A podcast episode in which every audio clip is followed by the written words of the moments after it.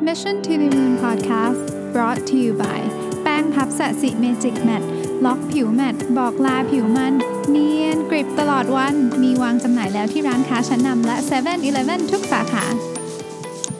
สวัสดีครับ ยินดีต้อนรับเข้าสู่ Mission to the Moon Podcast นะครับผมคุณอยู่กับรวิศ หาญอุตสาหะครับ วันนี้เรามีแขกพิเศษมาเยี่ยมเยียนนะครับ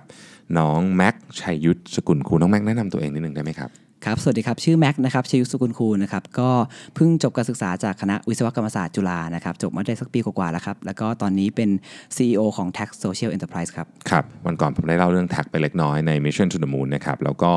วันนี้ก็ได้เจอตัวจริงของ CEO หนุ่มนะฮะ ยังอายุน้อยมากอยู่เลยนะครับ เป็นเอ่อ ทีมงานที่เก่งมากคนก่อนได้มีโอกาสไปคุยมานะครับ ก็ให้น้องน้องแม็กเล่าเรื่องของTACT ให้ฟังนิดหนึ่งว่าทำอะไรแล้วก็มีเป้าหมายยังไงบ้างครับครับผมเรื่องของ TACT เนี่ยก็ อาจจะต้องเล่าย้อนไปที่ตัวผมกับทีมตั้งแต่ช่วงปี3อย่างเงี้ยครับผมพอดีว่าตอนปี3เนี่ยเหมือนเราเห็นว่าเอ่อทุกวันนี้เรามีการทำเพื่อสังคมกันอยู่เยอะแล้วในระดับมหาลัยอย่างเงี้ยครับแต่ว่าเรารู้สึกว่ามันอาจจะต้องมีกระบวนการบางอย่างที่เราดึงเอาศักยภาพของเด็ก ๆ รุ่นใหม่เนี่ยไปใช้ให้มันเกิดประโยชน์ต่อสังคมได้มากขึ้นนะครับผมชีวิตตอนนั้นมันมีจุดเปลี่ยนจุดหนึ่งครับพี่แท็ปมันเหมือนเอ่อมีโอกาสได้ไปทาสีโรงเรียนเป็นกิจกรรมที่ปกติในคณะหรือในมหาลัยเนี่ยทำกันเรื่อยๆอยู่แล้วอืมเดี๋ยวทีนี้เหมือนออกค่ายใช่ออไหมกค่ายครับผมครับทาสี ทีนี้กลับมาเนี่ยอาจารย์ที่ดูแลเนี่ยเขาเรียกผมกับทีมเข้ามาเลย แล้วก็เอ่อชวนคิดว่าเออพวกคุณน่ะอุตส่าห์เรียนกันมาเหนื่อยกันมาขนาดเนี้ยอุตส่าห์มีความรู้ความสามารถเนี่ยคุณสร้าง Impact ให้กับสังคมได้มากกว่าแค่การไปทาสีหรือเปล่าเออตอนนั้นผมกับเพื่อนๆกลับมาคิดกันจริงๆว่าเออว่ะเราทำอะไรได้มากกว่านี้อีกหรือเปล่านะครับก็เลยเหมือนตอนนั้นก็ตั้งชมรมกันขึ้นมาครับปี3นะครับตอนนั้นปี 3 ก็เป็นชมรมที่เอมอยากจะทำเรื่องของ sustain ในพื้นที่นะครับตอนนั้นเราลองไปศึกษาแบบศาสตร์พระราชา หรือว่าการระเบิดจากข้างในนะครับมันยากนะพี่แทบทำไปทำมาตอนนั้นมันมันก็เหนื่อยมากๆเหมือนกัน แต่ว่าสิ่งที่เราเราไฟเอาออกมาคือเด็กๆที่เขาคิด เรื่องของความ sustain อะเขาเหมือนเหมือนเหมือนมิติของการมองเขาเปิดขึ้น เหมือนตอนที่เขาคิดแล้วเขารู้สึกว่ามันไม่ใช่แค่ค่าย 3 วัน 7 วันตรงนั้นอะแต่เขากำลังคิดต่อไปว่า แล้วหลังจากที่ลงมาหรือหลังจากที่ทำไปแล้วอะมันเกิดอะไรกับพื้นที่หรือชุมชนนั้นต่อไปอืมแล้วผมรู้สึกว่าผลลัพธ์มันอาจจะไม่ได้อยู่ที่ค่ายนั้นโดยตรง แต่ว่าน้องๆ เด็กๆ ที่เขามี mindset แบบนั้นน่ะคิดถึงความยั่งยืนมากขึ้นตั้งแต่ตอนเรียนเนี่ยมันทำให้เขาเติบโตไปในมุมที่กว้างขึ้นอย่างเงี้ยเอออันนี้พี่อยากถามเพิ่มเติมครับหน่อยผมคือเรื่องนี้เนี่ยเอ่อ คิดว่างานวิจัยหลาย ๆ ชิ้นก็บอกมาตรงกันนะ ว่าครับคนรุ่นน้องแม็กเนี่ยเอ่อให้ความสำคัญกับเรื่องนี้มากขึ้นครับอันนี้เราเห็นชัดเจนไหมครับเทรนด์อันนี้ เห็นชัดเจนครับก็คือเหมือนเหมือนอ่าแต่ละคนเริ่มถามแล้วเวลาเราไปทำงานประจำนะครับว่าเอ๊ะ ทำตรงนี้ไปเนี่ยทำไปเพื่อใครนะ เพื่อความรวยของใครบางคนหรือเปล่า หรือว่าเพื่อ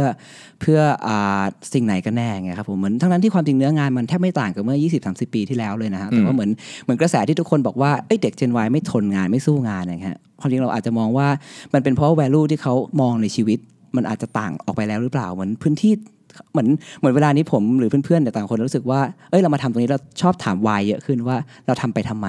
เราทำสิ่งนี้อยู่เพื่ออะไรเพื่อใครอย่างเงี้ยครับผมรู้สึกว่าเป็นเทรนด์ที่ที่เยอะขึ้นมามากจริงๆครับซึ่งก็ตรงกับรีเสิร์ชหลายฉบับที่พี่เคยได้อ่านนะฮะว่าตอนนี้เนี่ยเอ่อทั้ง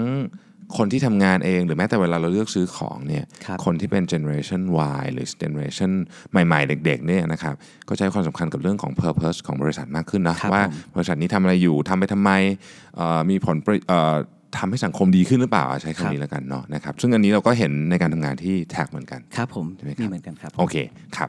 ต่อเลยครับครับทีนี้ก็เอ่อในช่วงที่พอเราเห็นตรงนั้นเลยนะครับ เรารู้สึกว่า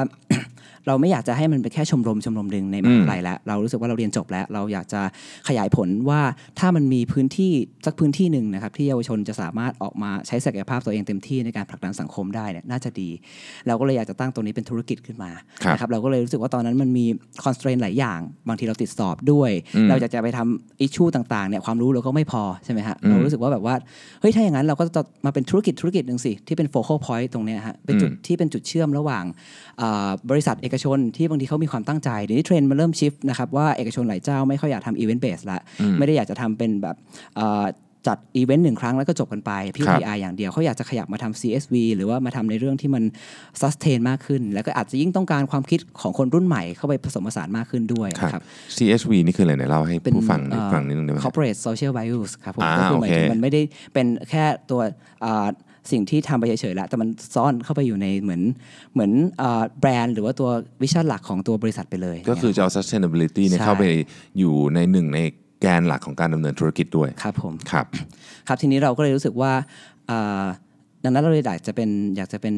องค์กรตรงเนี้ยครับที่เป็นคนที่เรามีข้อเด่นและว่าเรายังอายุน้อยเราเข้าใจเยาวชนอืมนะครับเรารู้ว่าเราจะดึงเอาศักยภาพเขาประมาณไหนยังไง แล้วก็ตัวทีมที่เป็นฟอร์เดอร์ด้วยกันเนี่ยครับก็จะเป็นแบบเหมือนนักกิจกรรมประมาณหนึ่งนะครับจะมีอืมพวกประธานจัดงานจุฬาวิชาการ มีพวกนายกสโมสรนิสิตคณะต่างๆเนี่ยอืมผมก็ลองชวนๆกันมาว่าเอ้ยถ้าเราไม่ทำตอนเนี้ยจะไปทำตอนไหน เพราะว่าเพราะว่ามีแต่พวกเราหรือเปล่าที่ที่ยังเข้าใจน้องๆอยู่ตอนนี้อย่างเงี้ยครับผมอืมแล้วถ้าเกิดว่า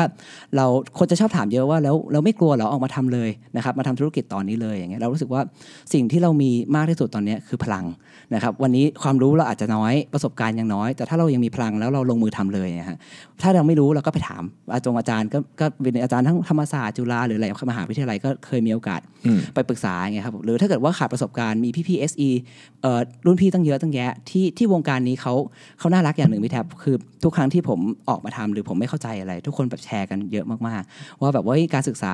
ทำนี่สิเรื่องนี้ growth mindset ดีนะเรื่องนี้ทำแล้วปัญหาการศึกษาไทยเป็นแบบนี้แม็กลองดูสิอย่างเงี้ยมันยิ่งมันยิ่งทำให้รู้สึกว่าเออในเมื่อถ้าอย่างนั้นอะเราตอบตัวเองได้แล้วว่า เราต้องทำเลย เพราะว่าเรา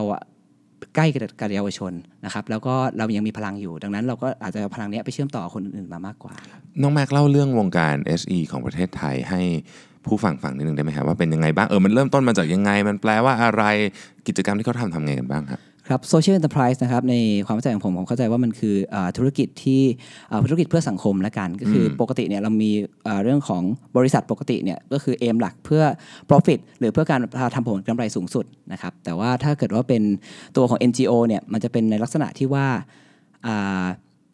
เป็นการ พัฒนานะครับสังคมโดยที่ส่วนมากก็คือเพื่อเน้นด้านสังคมไปเลย ทีนี้มันก็เลยมีมีตรงกลางมากขึ้นว่าอืมจะเป็นธุรกิจที่เราสามารถอ่าสร้างผลกำไรนะครับใช้วิธีการแนวคิดของธุรกิจเนี่ยในการบริหารจัดการแล้ว แล้วแต่ว่าเอมหลักของการกระทำเนี่ยยังเป็นเพื่อสังคมอยู่ดังนั้นแนวคิดอย่างเงี้ยเขาก็เชื่อว่าถ้าเกิดว่าเราใช้ธุรกิจในการทำเพื่อสังคมเนี่ยการกระจายผลลัพธ์ของความดีหรือว่าเอ่อิมแพตตรงเนี้ยมันจะไปได้ไกลขึ้น เพราะว่ามันไม่ต้องมาพึ่งเงินทุนจากการบริจาคอย่างเดียวอ่าแต่มันมีคุณค่าทางธุรกิจบางอย่าง ที่จะสามารถดึงเอาเงินมาพัฒนาได้ด้วย พูดง่ายๆคือตัวบริษัทที่เป็น SE เนี่ยสามารถที่จะอยู่ได้ด้วยตัวเอง โดยหลักการใช่ครับใช่ไหมฮะโดยหลักการครับโดยหลักการอยู่ได้ด้วยตัวเอง แต่ว่าในขณะเดียวกันในกิจกรรมก็คือทำเพื่อสังคมไปด้วยครับผมนะครับอ่าในวงการตอนนี้ก็ก็มีอ่าอยู่หลากหลายแล้วนะครับผมอืมก็คือก็คือมีอย่างอ่าที่ผมปรึกษาอยู่เรื่อยๆ ก็มีพี่ไผ่ Local Alike นะครับไม่รู้พี่แจ๊ครู้จักไหมอ่าๆๆก็จะเป็นเรื่องของการท่องเที่ยวครับนะครับ ก็นี่ก็น่ารักมากเลยก็คือความมิน TACT เองก็เอ่อเป็น พอดี TACT เองก็มีโครงการด้านการท่องเที่ยวอยู่เหมือนกันก็ครับเดี๋ยวรุ่นหน้ากำลังจะ partner กับตัว Local Alike ด้วย ในการอืมที่เอาโน้ตฮาวของทาง Local Alike เนี่ยมาสอนน้องๆนะครับน้องๆนิสิตให้เขาเข้าใจวิธีของการพัฒนาการท่องเที่ยวแบบชุมชนนะครับแล้วก็แล้วก็ร่วมงานกันประมาณนั้น หรือว่าในอย่างของเรื่องของ waste เนี่ยก็มีการขยับเยอะๆ ช่วงนี้ก็มีพี่ๆน้ำมนต์ refill station อย่างเงี้ยครับผมอ่าโอเคก็โอก็เคเขาก็ทำเรื่องของการแบบว่าร้านที่จัดการเรื่องของลด waste นะครับมีปั๊มน้ำยาเอาออกมาเติมได้อย่างเงี้ยครับผมอืมครับ ก็คนนี้พี่ก็ได้ยินชื่อมาครับสักพักหนึ่งแล้วเอ่อได้เล่าแม็กเคยเล่ากับให้พี่ฟังว่าตอนนี้มีคนที่เข้ามาร่วมงานเป็นบริษัทขนาดใหญ่ของประเทศหลายรายแล้วครับผมเล่าให้ฟังหนึ่งได้ไหมครับว่ามีใครบ้างทำอะไรกันไปบ้างอะไรอย่างเงี้ยครับครับผมก็ก็ที่เข้ามามีทำไปบ้างแล้วนะครับ ก็คือมีเจ้าแรกเลยก็จะเป็น C Thailand นะครับก็คือเป็นครับบริษัทของ Garena การีนานะครับอืมตอนนั้นก็คือเข้ามาทำในเรื่องของการศึกษาครับเพราะเหมือนในโจทย์ของเขาเนี่ยมัน สนใจในเรื่องของสโคปของการศึกษา เพราะว่าเขาเองก็เป็นบริษัทด้านเทคนะฮะแล้วก็อืมเกมด้วยนะครับครับเขารู้สึกว่าจะเอาความสนุกสนานตรงเนี้ยคือเขามีประเด็นอยู่แล้วว่าเขาว่ามีชแนลของนักนักเรียนเยอะว่าว่าติดตามเขาอยู่จะทำยังไงให้แบบว่าเล่นเรื่องการศึกษาแล้วมันเกิด Impact ได้นะคครัรับบทีนี้ทางแท็กเองก็ในฐานะของที่เมื่อกี้บอกว่าเราอยากจะเป็นจุดศูนย์กลางที่ facilitate แล้วก็ดึงเอาจุดแข็งของแต่ละคนมาเนี่ยนะครับอืมเราก็ดีไซน์โครงการนะครับในการพยายามทำเรื่องของการพัฒนา growth mindset ในเด็กมัธยม ครับเรื่องนี้ก็มีโอกาสได้ปรึกษากับอาจารย์อัตพลนะครับที่ถ้าเป็นคนในวงการการศึกษาอาจจะเคยได้ยินอาจารย์แกพูดหลายเวทีเหมือนกันอืมๆคือชอบแนวคิดแกอันหนึ่งมากที่บอกว่าประเทศไทยเนี่ยกำลังเหมือนใช้ตะแกรงอันเดียวในร่อนเด็กทั้งประเทศ คือเหมือนเราสนใจแต่เด็กที่เอ่อเก่งคณิตวิทย์นะครับอยากจะสอบเข้าแพทย์ หรือว่าสอบมาเรียนในโรงเรียนดังๆ แต่เด็กคนอื่นๆล่ะที่เป็น majority ของประเทศที่เขาอาจจะมีความสนใจอื่นๆนะครับหรืออาจจะมีความชอบดนตรีกีฬาอย่างอื่นอย่างเงี้ยฮะเอ๊ะเราไม่มีกระบวนการหรือเรามีอะไรในการไป support หรือช่วยเหลือเขาหรือยังนะครับครับซึ่งตรงนี้มันมันเลยทำให้เหมือน พอเราไม่มีคนคอยให้กำลังใจหรือว่าจัดการตรงเนี้ยเหมือนไอ้ตัวที่มันเป็น growth mindset หรือที่ต่างประเทศเขากำลังคุยกันเยอะมากนะฮะว่ามันคือความเชื่อแหละว่าเราสามารถพัฒนาต่อไปได้ แล้วก็มันก็ต้องมาพร้อมกับกริดที่เป็นความเพียรพยายามในการไปถึงจุดนั้นอย่างเงี้ยฮะมันขาดไปในสังคมไทย ขยายความ growth mindset ให้ให้ผู้ฟังฟังกันนิดได้ไหมครับเพราะพี่ก็ได้ยินคำนี้เยอะมากนะช่วงหลังนี้ก็มีคนพูดไอ้คำนี้เยอะมากครับ มันเป็นยังไงครับในมุมมองของเด็กครับรุ่นใหม่อย่างน้องแม็กเนี่ยในมุมมองผมไม่อันนี้ไม่แน่ใจว่าถูกผิดยังไงนะครับ แต่ว่าอืมที่ที่ทำพยายามทำเรารู้สึกว่า fix mindset เนี่ยมันคือเรารู้สึกว่าถ้ามันมีเรื่องหนึ่งเกิดขึ้นเนี่ยมันจะต้องเป็นอย่างนั้นอืมแล้วมันก็เปลี่ยนไม่ได้หรอกนะครับแต่ growth mindset มันคือความคิดเชิงบวกนะครับที่เรารู้สึกว่าเออก็ลองทำดูก่อน ถ้าเราพยายามสุดท้าย ถ้ามันไม่ได้ก็ไม่เป็นไรแล้วก็แค่ just รู้มากขึ้นแล้วก็ไปลองเรื่องใหม่อย่างเงี้ยครับอันนี้คือสิ่งคอนเทนต์ที่เราพยายามจะให้น้องๆในวัยมัธยมเนี่ยเขาเข้าใจ เพราะว่าถ้าเรามาดูไอ้ตัว key state outcome จริง ๆ ของการศึกษาเนี่ยวัยมัธยมต้นเนี่ยมันเขาควรที่จะเข้าใจแล้วว่าว่าเขาชอบหรือไม่ชอบอะไรนะครับอืมแล้ววัยมัธยมปลายเขาควรจะได้ลอง execute ตัวนั้นเนี่ยลองทำดูว่าสิ่งที่เขาเคยบอกว่าเขาชอบเนี่ยมันดีจริงไหมแล้วเขาถึงจะไปสามารถเลือกเรียนในมหาวิทยาลัยที่ที่เหมาะสมกับเขาได้นะครับซึ่งหลายคนบอกว่าเด็กมหาวิทยาลัยเอ่อของประเทศไทยจำนวนครับมากเลยเนี่ยครับเข้าไปเรียนโดยที่ไม่รู้เลยว่าตัวเองชอบขนาดนั้นหรือเปใช่ล่าครับผมซึ่งอันนี้ผมก็เพิ่งผ่านมาก็เป็นเรื่องจริงครับ ทุกวันนี้ก็เอ่อ ประเด็นของการรีทายประเด็นของการขาดเขาเรียกว่าอะไรคุณค่าหรือว่าขาดความรักในวิชาเรียนอย่างเงี้ยมันก็เป็นเรื่องปกติเลย เพราะว่าเราเราถึงเวลาจริงมันเหมือนตามกระแสนะฮะว่าเอ๊ะ ถึงตอนนี้เขาว่าอันนี้ดี อันนั้นดีบางทีพ่อแม่บ้างบางทีเป็นตัวเราเองเป็นเพื่อนบ้างนะครับ แต่ว่าน้อยคนนักที่จะแบบเข้าใจตัวเองจริง ๆ ว่าว่าเราชอบอะไรแล้วเราเลยมาเรียนอันนี้อะไรเงี้ยครับอืมทีนี้เราก็เลยรู้สึกว่าแบบอืมเรื่องเนี้ยเราอยาก อยากให้มันเกิดในในเด็กมัธยมนะครับอืมก็เลยมีการประสานงานกับพอดีจุฬาโชคดีที่เอ่อทางมหาลัยเนี่ยเขาทำเกี่ยวกับโครงการพัฒนาพื้นที่ที่สระบุรีอยู่แล้วครับเขาทำเป็นเอ่อโครงการมา 5 ปีแล้วนะครับเพราะจุฬาเขามี campus อยู่เราก็เลยไป partner กัน ในลักษณะที่ว่าเป็นโครงการระยะยาวเฮ้ยคุยกันว่าอยากจะสร้างตรงเนี้ยเป็น sandbox นะครับอืมอีก4ปีข้างหน้าเนี่ยเราอยากจะเห็นเห็นการศึกษาตรงเนี้ยเอ่อ มันถูกพัฒนาเรื่องของ growth mindset ในม.ต้นครับม.ปลายอย่างนี้ไปด้วยครับคำว่า sandbox ในภาษาสตาร์ทอัพคือกำเหมือนกับทดลอง ใช่ครับครับผมเชิญต่อ เพื่อเป็นพยายามบางทีเราพยายามจะอธิบายให้ผู้ฟังฟังเพราะผู้ฟังอ๋อก็มีหลากหลาย background นะว่าเออเขาบางคนก็อาจจะไม่ค่อยคุ้นกับศัพท์สตาร์ทอัพมากเลยพี่เลยครับขออนุญาตแปลให้นิดหน่อยครับได้เชิญเลยผมต้องขออภัยด้วยนะครับไม่เป็ไรเลยผมครับครับผมก็ก็เอ่อทีนี้ก็เลยทำให้อันนี้แหละก็จะเป็น ตัวอย่างหนึ่งของโมเดลที่ TACT พยายามทำอะนะครับอืมก็คคืรัอบว่าเราเราแตะหลาย issue ก็จริงแต่ว่าใน issue หนึ่งอะเราพยายามจะทำให้มันเกิดโมเดลบางโมเดล เพราะอย่างที่เกริ่นกับพี่แท็กไปเมื่อกี้ว่าเรารู้สึกว่าวันนี้เรายังมีพลังอยู่ แต่พลังเท่านี้มันก็ไม่สามารถเปลี่ยนแปลงประเทศไทยอะไรได้ขนาดนั้นอยู่ดีครับแต่เรารู้สึกว่าเราสามารถเป็น initiator บางอย่างได้ว่าเอ้ยเนี่ยมันเป็น social lab ไงมันมีเด็กหลาย ๆ คนลองมาทำค่ายแบบนี้ มีเด็กมัธยมที่สระบุรีเปลี่ยนแบบนี้ แล้วแล้วมันน่าจะเกิดไฟล์เอาบางอย่างที่เป็นที่ถกเถียงหรือว่าดิสคัสจนมีประโยชน์ต่อคนอื่นได้อย่างเงี้ยครับเล่าให้ฟังนิดหนึ่งได้ไหมครับว่าทำอะไรแล้วมันผลเป็นยังไงบ้างครับที่ทำไปนะครับอาอย่างเช่นโครงการการศึกษานี้ละกันอืมก็คือเราลงไปจัดเป็นรูปแบบค่ายก่อนนะครับอืมโดยที่ค่ายเนี้ยก็จะเป็นแบ่งเป็น 3 ค่ายย่อยครับนะค่ายแรกจะในนเรื่องของการ build trust ก็คือเราเข้าไปสอนเขาตั้งเป้าหมายในชีวิตนะครับ แล้วก็มีการแบบว่าเอ่อให้เขาลองเซตโกต่างๆ แล้วก็สำรวจความสนใจตัวเองนะครับอืมโดยที่กิมมิคหลักๆของค่ายเนี้ยคือเราจะจัดพี่สตาฟที่เป็นเหมือนพี่เลี้ยง ไว้ตลอดระยะเวลา 3-4 เดือนนี่เลยที่เป็นพี่ที่สนิทกับน้องเขา แล้วพยายามจะเอากระบวนการ reflection มาใช้ คือหมายถึงแบบว่าน้องเขาจะไม่ได้ถูกยัดลงไปจากพี่อะครับว่าน้องเขาต้องชอบอะไร แต่พี่จะมาชวนถามชวนคุยว่าเออจริง ๆ แล้วเนี่ยชีวิตเขายังไงนะ ตอนนี้อะไรคือความสนใจของเขาแล้ว แล้วระหว่างค่ายหนึ่งกับค่ายสองเนี่ยน้องๆเขาจะได้แบบออกไป explore ตัวเองในความสนใจนั้นๆ เช่นถ้าเขาอยากเตะบอลเนี่ยลองจริง ๆ เลย พี่เอา YouTube ให้ดู พี่คอยบอกเนี่ยอาทิตย์นี้ทำหรือยัง อาทิตย์หน้าทำให้ได้มากกว่านี้ได้ไหมนะครับสุดท้ายมันจะเป็นความสัมพันธ์ของพี่น้องที่ร่วมกันพัฒนาความสนใจเล็ก ๆ บางอย่างขึ้นมา พอถึงค่าย2เนี่ยเด็กๆจะรวมกลุ่มกันในความสนใจเดียวกัน แล้วคิดโชว์ขึ้นมา 1 โชว์กับ exhibition หนึ่งอย่าง มาจัดในค่ายที่ 3 ที่เป็น exhibition ใหญ่นะครับดังนั้น เมื่อถึงค่าย2เนี่ยน้องๆกลุ่มดนตรีก็จะฟอร์มทีมกันเป็นวงนะครับกลุ่มทำอาหารก็จะรวมกลุ่มกันเตรียมเมนูชุดอาหาร แล้ววันสุดท้ายเนี่ยก็จะเป็นวันที่เราเอาเด็กโรงเรียนอื่นๆเนี่ยมาดูนะครับเอาครูอาจารย์มาดู เอาพี่ๆสตาฟที่เคยอยู่กับเขาตั้งแต่วันแรกเนี่ยมาดู แล้วชื่นชมความสำเร็จด้วยกัน แล้วกระบวนการนี้มันเกิดจากการที่เรารู้สึกว่า growth mindset บางทีมันเกิดได้จากการที่เราลองตั้งเป้าหมายนะครับแล้วลงมือทำมันนะครับแล้วเราเห็นความสำเร็จของมัน ซึ่งวันนี้มันมีตัวพี่อะที่เป็นคนคอยเป็นแหล่งพลังของน้องๆแต่วันแรกอะครับจนวันสุดท้ายที่เขาเห็นความเปลี่ยนแปลงแล้วชมน้องออกมาว่าเออน้องสุดยอดมากเลยอะไรอย่างเงี้ยฮะอืมก็เป็นสิ่งที่อันนี้ชอบจริง ๆ เพราะว่าเพราะว่าส่วนตัวก็ รู้สึกว่าน้องๆสุกลุ่มที่เข้าไปครับเขาเกิดการเปลี่ยนแปลงขึ้น ซึ่งซึ่งสุดท้ายแล้วในทางจิตวิทยาเนี่ยมันก็จะมีข้อถามว่าเอ๊ะอันนี้มันเป็นเซลฟ์เอสติมคือเป็นแค่น้องเขารู้สึกดีขึ้นชั่วคราว หรือว่ามันคือ growth mindset ที่มันเป็น meta skill กันแน่ อันนี้ก็คือทางแท็กเองก็คงต้องพยายามแบบ explore แล้วก็ศึกษาต่อไป แต่ในแง่ของผลลัพธ์ที่ที่ตัวผมมองแล้วผมรู้สึกอะนะรู้สึกว่าเอ้ยดีใจนะที่ที่น้องๆเขาเปลี่ยน แบบภาพที่ คุณพ่อคุณแม่เขาอย่างเงี้ยฮะก็มาคุยกับครูแล้วก็คุยกับทางทีมงานว่าแบบขอบคุณมากที่ที่ที่ที่ช่วยลูกเขาปกติลูกเขาไม่ค่อยกล้าพูดเลยเออวันนี้วันนี้กลับบ้านไปแบบพูดเยอะขึ้น แล้วก็กล้าที่จะทำอะไรหลายอย่างมากขึ้น เพราะว่าเหมือนมันเป็นกลุ่มคนกลุ่มหนึ่งอะครับที่ถูก มายาคติคำว่า growth mindset หล่อหลอมกันไว้ว่าเอ้ยฉันทำได้นะแค่ฉันลองดูทำลองมือทำดูอะไรเงี้ยครับผมอันนี้ก็เป็นหนึ่งตัวอย่างของผลงานของแท็กก็คือเป็นลักษณะของการจัดค่ายด้วย แล้วก็ดีไซน์โครงการด้วยครับผมแล้วก็ execute ไปในนั้นครับซึ่งเป็นเรื่องที่สำคัญมาก ผมขอเพิ่มข้อมูลจากที่น้องแม็กพูดให้ฟังนิดหนึ่งนะฮะว่า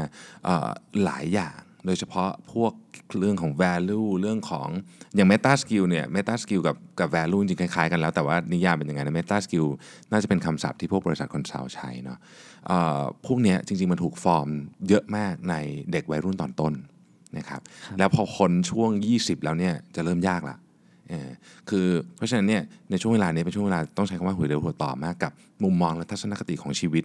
เนาะ ซึ่งโครงการแบบนี้ก็ช่วยจริงๆครับพี่ก็สมัยพี่เรียนไม่มีเนาะพี่ก็ไม่มีแบบนี้เราก็ต้องก็สมัยพี่เรียน 95%ของคนที่เข้าไปเรียนในคณะต่างๆ ไม่รู้หรอกว่าตัวเองชอบอะไรครับก็ไปตามนั้นนะเพื่อนไปบ้างพ่อแม่สั่งบ้างอะไรบ้างนะฮะครับก็เป็นโครงการที่ดีครับมีอีกเนาะ มีน้องอีกน้องครับแม่ให้ผมฟังมีอีกนะครับอะเมื่อกี้อยากเสริมนิดนึงว่าที่เปลี่ยนไปตอนนั้นคือเด็กมัธยมเป้าหมายใช่ไหมครับอืมแต่ว่าสิ่งที่มันเป็น finding เพิ่มมาคือเด็ก staff เองที่เป็นเด็กมหาลัยเนี่ยก็เปลี่ยนอืมเยอะคือเหมือนเขาเองพอไปเป็นพี่กลุ่มน้องเนี่ยเขากลับมาฉุกคิดว่าเออแล้วฉันเองล่ะชอบอะไรอ่าคือในเมื่อเขาจะต้องเป็นพี่ที่ไปสอนน้องไงฮะเหมือนเขาได้รับพลังบวกกลับมาเหมือนกันว่าเออขนาดน้องยังพยายามขนาดนี้เลยแล้วฉันล่ะจะไม่พยายามได้ยังไงนะครับอืมก็ก็เลยรู้สึกว่าอันนี้ก็เป็น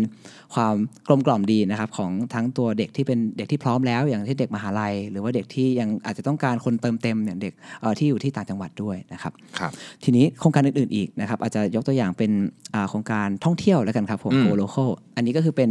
มุมมองที่ว่าปกติเด็กวัยรุ่นเราเนี่ยแข่งแผน marketing กันเยอะมากนะครับใช่ไปใช่แข่งแบบประกวด packaging product นะครับทั้งที่ความจริงเนี่ย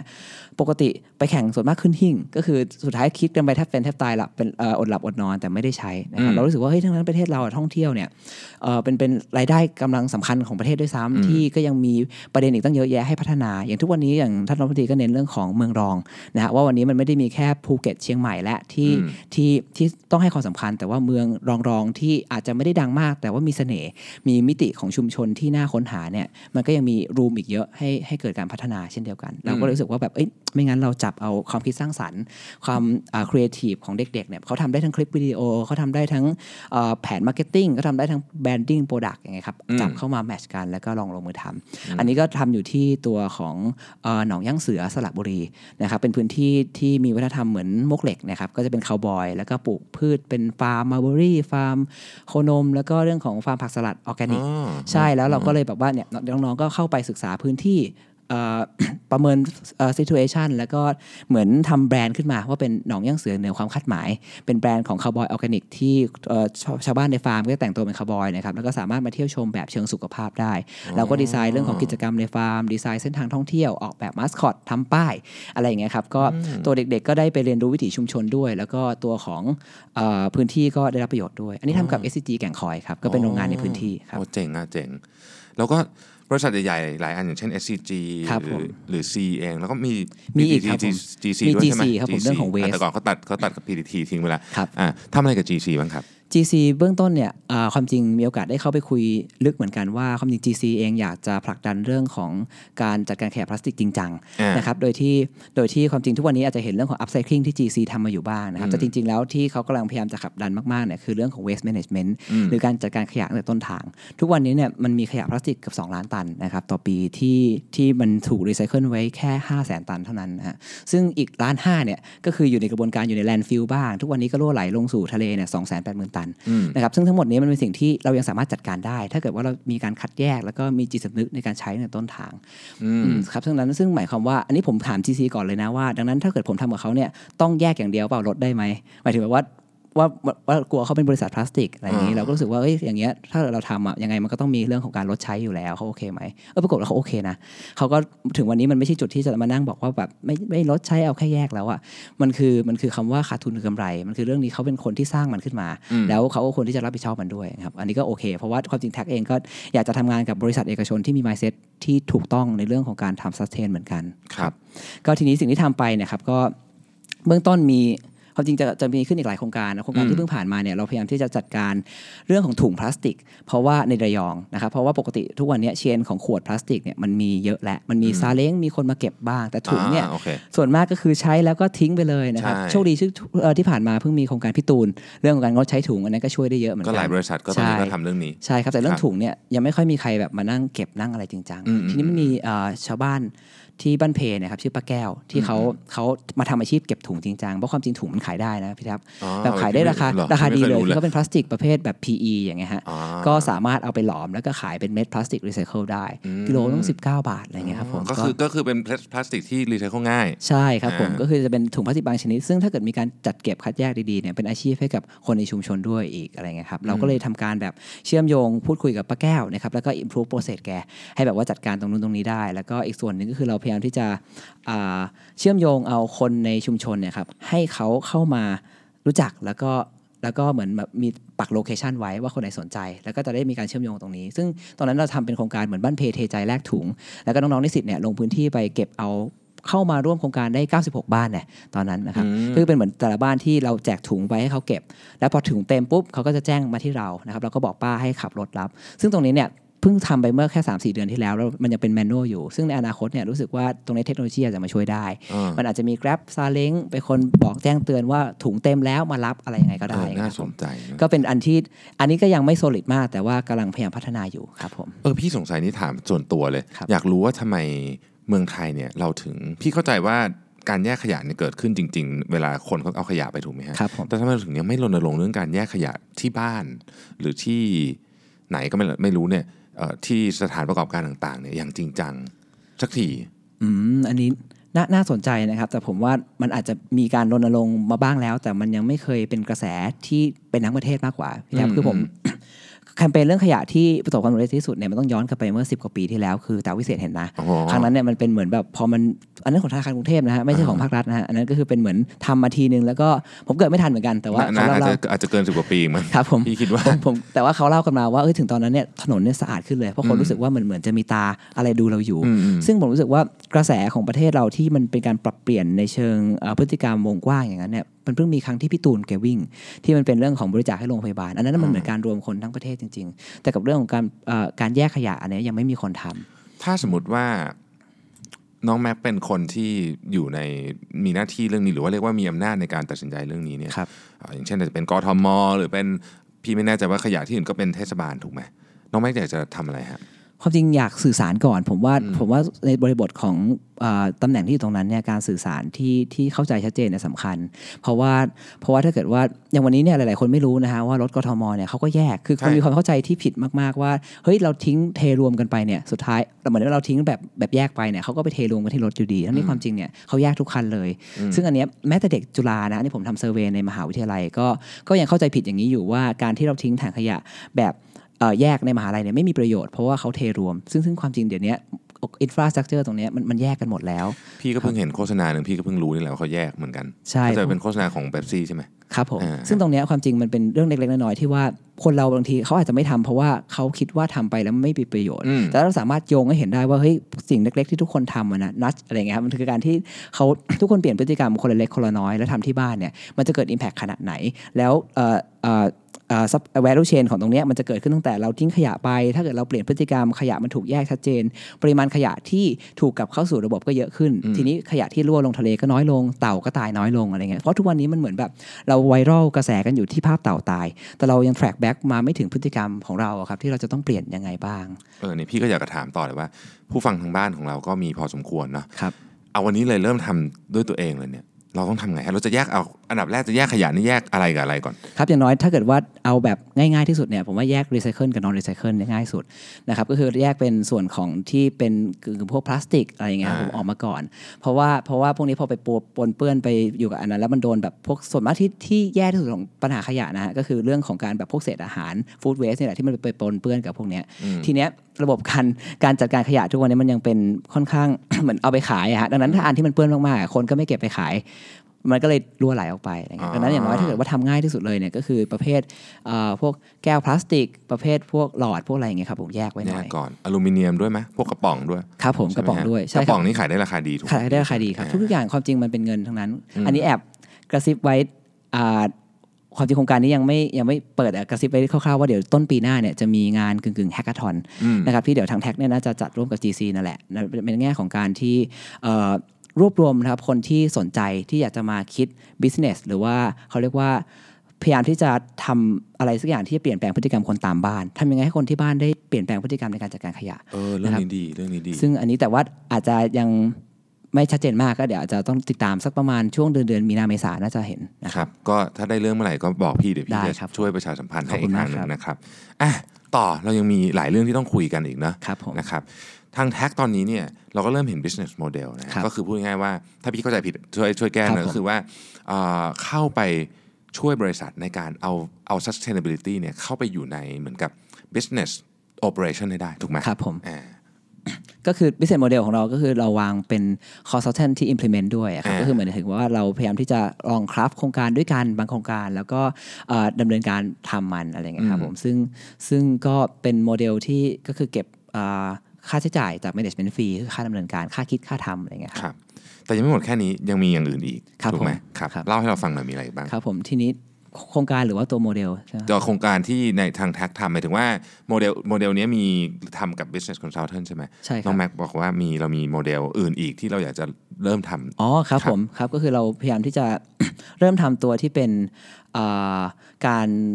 เก็บข้อมูลการพัฒนาน้องๆนะครับผมอ่าครับใช่ตรงนั้นที่เรารู้สึกว่ารู้สึกว่าเอ้ยความจริงจุดแข็งของเราป๊อปอันหนึ่งเนี่ยคือเราเราใกล้ชิดเยาวชนนะครับแล้วเด็กๆเนี่ยเขาก็มาเรียนรู้แล้วก็มาโตกันในกันในพื้นที่เราเองเลยเนี่ยเราก็อยากจะทำเป็นแพลตฟอร์มอันหนึ่งขึ้นมาที่ครับเขาจะได้เข้ามา track ได้ว่าตอนนี้เขาโตไปขนาดไหนแล้ว 21st century skill เขา collaborate ดีขึ้นไหมเขาอ่าตอนนี้เขา คิดวิเคราะห์ได้ดีขึ้นไหม ซึ่งซึ่งทุกๆโปรเจกต์ของ TACT อะครับ เราจะมี project manager อยู่แล้ว ที่เป็นคนแบบดูแลเด็กๆพวกนี้อืมแล้วก็คอยเอ่อเหมือนโค้ชด้วย แล้วก็คอยแบบประเมินด้วยอย่างเงี้ยครับ ก็เลยรู้สึกว่า เอ๊ะความจริง Data พวกเนี้ยมันอาจจะสามารถโตไปเป็น business ได้ในอนาคต ในแง่ที่ทุกวันนี้ corporate ใหญ่ๆเนี่ยมีปัญหาเรื่อง turnover rate สูงมาก ใช่ เรื่องของการที่แบบเด็กเข้าไปไม่แมช แล้วปัญหาของการที่เลือกคนผิดเนี่ยมันเป็นคอสมหาศาลอืมและดังนั้นถ้าเกิดแท็กสามารถบอกได้ว่าเฮ้ยเด็กแต่ละคนเนี่ยเป็นยังไงเพราะว่าเราอะทำงานกับเขามา 3-4 ปีแล้วนะอืมคุณสัมภาษณ์แค่สินาทีจะไม่รู้จักเท่าผมได้ยังไงอะไรเงี้ยอืมมันก็อาจจะเป็นโอกาสทางธุรกิจในอนาคต เพราะว่าถ้าวันนี้มันไม่ใช่เด็ก ตอนนี้ผมมีเด็กทำอยู่ 300 คนอืมนะครับแต่ว่าถ้ามันไม่ใช่ 300 แต่มันกลายเป็น 3,000 30,000 ในอนาคตเนี่ยมันอาจจะมีบทบาท แล้วก็ยิ่งเราทำเอ่อธุรกิจกับ corporate อยู่แล้ว มันอาจจะเป็นอีกช่องทางที่ที่สเกลแบบสตาร์ทอัพมากขึ้นทุกวันนี้เรามองว่าเป็น SME นะเพราะว่ามันก็เป็น consultant firm ธรรมดา แต่ว่าถ้าวันหนึ่งเราเป็นแพลตฟอร์มที่เอ่อน้องๆได้เข้ามาพัฒนา แล้วเขาก็ได้ประโยชน์จากตรงนี้เหมือนกันเนี่ยมันก็จะเป็นอีกหนึ่งช่องทางของการทำธุรกิจได้ครับอืมโดยส่วนตัวแล้วเนี่ย มีความเชื่อเหมือนกันว่าในอนาคตนะครับการเรียนการสอนมันจะเป็นกึ่งคล้ายๆกับ problem based ครับ solving หรือไม่เป็น Project based project learning based learning มากขึ้นที่ไม่ได้เรียนเป็นวิชาวิชาแบบที่เราเรียนกันตอนนี้ ไม่ไม่ใช่ตอนนี้ตอนสมัยพี่เรียนนะเนาะครับเราก็คิดว่าการแก้ปัญหาในชีวิตจริงอะน่าจะเป็น skill ที่ต้องสอนตั้งแต่เด็กๆเลยครับนะซึ่งอันเนี้ยก็จะทำให้ฐานข้อมูลอันนี้น่าจะมีประโยชน์มากในอนาคตครับผมเมื่อมันมันใหญ่ขึ้นไปเรื่อยน่าจะสเกลได้นะครับอะน้องแม็กมีงานถูกไหมวันอะ ให้ประชาสัมพันธ์เองดีกว่า เดี๋ยวพี่พูดแล้วผิด ครับผมก็มีงานเป็นงานกึ่งกึ่งโอเ n นเฮาส์นะครับผมเป็นการเอ่อเสวนากันละกันในเรื่องของการที่พลังของเยาวชนในตอนเนี้ยจะ มีบทบาทในการพัฒนาสังคมไทยได้ยังไงนะครัครับบก็คือมีเชิญพี่ดวิทย์ด้วยพี่ครับแทบด้วย แล้วก็มีเอ่อตัวแทนจาก C แล้วก็ GC นะครับแล้วก็ส่วนของมหาวิทยาลัยก็มีตัวแทนจากจุฬานะครับของอาเป็นรองอธิการบดีนะครับมาครับทอล์กกันเรื่องนี้แหละในมุมมองแต่ละคนว่าเอ๊ะในฐานะผู้ใหญ่เนี่ยเรามองเห็นเด็กรุ่นนี้เนี่ยทำอะไรได้บ้าง และทำไมอืมต้องเป็นเขาตอนนี้ถึงจะทำอะไรเงี้ยครับที่ไหนเมื่อไหร่ครับที่อ่า สยาม Innovation District นะครับครับผมที่ชั้นใต้ดินสยามสแควร์วันนะครับครับแล้วก็เมื่อวันที่ 24 ตอน5โมงครึ่งครับผม24มกราคมนี้มกราคมนี้ ซึ่งก็คือใกวัล้นมากแล้ววันพฤหัสนี้ครับแต่ว่าสามารถติดตามนะครับแล้วก็ register สำรองที่นั่งได้ที่เพจนะครับผมก็คือเป็น Facebook TACT TACT เลยครับ TACT นะครับ Facebook TACT เผื่อใครอยากจะไปนะครับ ผมทวนอีกทีหนึ่งค่าอ่า CU Innovation District ใช่ไหมชื่อนี้เอ่อสยามอะสยาม Innovation Innovation District ขออภัยครับ ข้างชั้นล่างสยามสแควร์วันไปครับง่ายมากนะครับไปง่ายมากห้าโมงครึ่งวันพฤหัสที่ 24 มกรานี้ก็คือพฤหัสเนี้ยครับผมนะครับก็มีผมไปแล้วก็มีอีกหลายท่านนะครับเข้าไปใน Facebook ของ TACT เพื่อ register ครับผมสำรองที่นั่งกันก่อนนะครับก็โอ้วันนี้ขอบคุณมากนะมากันอยากมากันหลายคนเลยจริงใช่ๆจริง ๆ คือห้องห้องมันเล็กมากเลยเอาน้องแม็กก็ได้คนเดียวครับนะแต่จริงๆน้องหลายท่านก็นั่งอยู่ข้างนอกผมต้องเป็นตัวแทนสำหรับคนรุ่น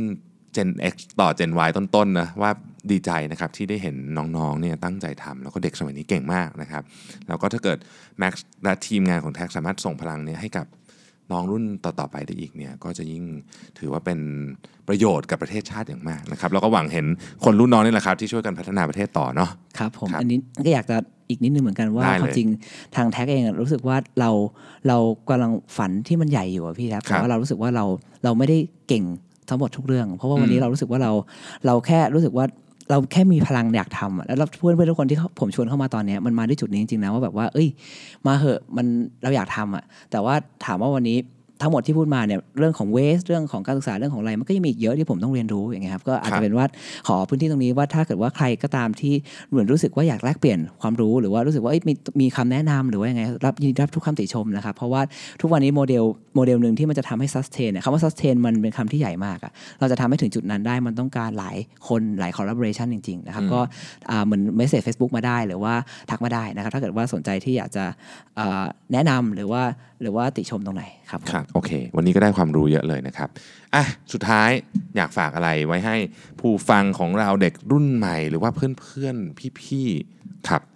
ครับผมเอ่อสิ่งที่อยากฝากไว้นะครับ ก็คือว่าความจริงทุกวันนี้เจอเพื่อนหลายคนมากพี่แท็บที่อืมที่อาจจะบ่นในเรื่องของเออการทำงานที่แบบว่าบางทีหมดไฟนะครับหรือเบิร์นเอาท์เหนื่อยจังเลยแวลูในชีวิตอ่าอะไรเป็นเงี้เยยอะเป็นเยอะใช่ผมอืรู้สึกว่าแบบว่าเฮ้ยความจริง ความจริงอยากจะแชร์แล้วกันว่าว่าบางทีสิ่งที่มันเป็นความสุขหรือ value มันไม่ได้เป็นต้องเป็นสิ่งที่ยากขนาดนั้นอืมแต่มันอาจจะต้องลงมือทำเลยอย่างเงี้ยครับผมอืมอย่างเช่นพอพอมีโอกาสได้มาทำแท็กแล้วมาทำเนี่ยสิ่งที่มันเป็นสิ่งเติมความสุขของผมมันผมมองไปที่เด็กสระบุรีที่เปลี่ยนไป มองไปที่เพื่อนๆบางคนที่เขามาทำงานด้วยกัน แล้วเขาก็เจอคนเก่งๆเขาก็แบบว่ามีชีวิตที่แบบว่าเฮ้ยมันสนุกว่ะ ตอนนี้มาทำแล้วมันก็แบบ enjoy แล้วเรารู้สึกว่าแบบเออเรา มันเป็นพื้นที่ blank space มาก่อนนะ แต่วันนี้มันมันถูกถูก create ขึ้นมาแล้วมันก็มีคุณค่าตั้งเยอะตั้งแยะครับผมเลยรู้สึกว่าเรื่องนี้เป็นเรื่องสำคัญนะครับที่ว่าอ่าสิ่งที่มันเป็นพลังบวกในชีวิตเนี่ยมันอาจจะมันอาจจะต้องใฝ่หานะมันอาจจะต้องแบบว่าลองลงมือทำอะไรสักอย่างแล้วก็ค้นหามันนะครับจนทำให้เราสามารถพบกับความสุขในชีวิตประจำวันที่ที่มันนอกเหนือเวลางานได้นะครับ อันนี้ก็ยินดีที่จะแลกเปลี่ยนด้วยเช่นเดียวกันนะครับอืมในแง่ของการที่เรื่องหมดไฟเรื่องอะไรยังไงครับใครสนใจก็ อยากจะทำงานร่วมกับ TACT นะครับครัรับบผมไม่ว่าจะเป็น volunteer เราก็รับอะไรก็รับครับถูกไหมฮะผมครับก็สามารถเข้าไปคุยกันใน Facebook ของ TACT ได้ครับนะผม TACT หรือที่เว็บไซต์ www.tact.in.th ครับผมนะครับซึ่งน้องแม็กบอกว่ากำลัง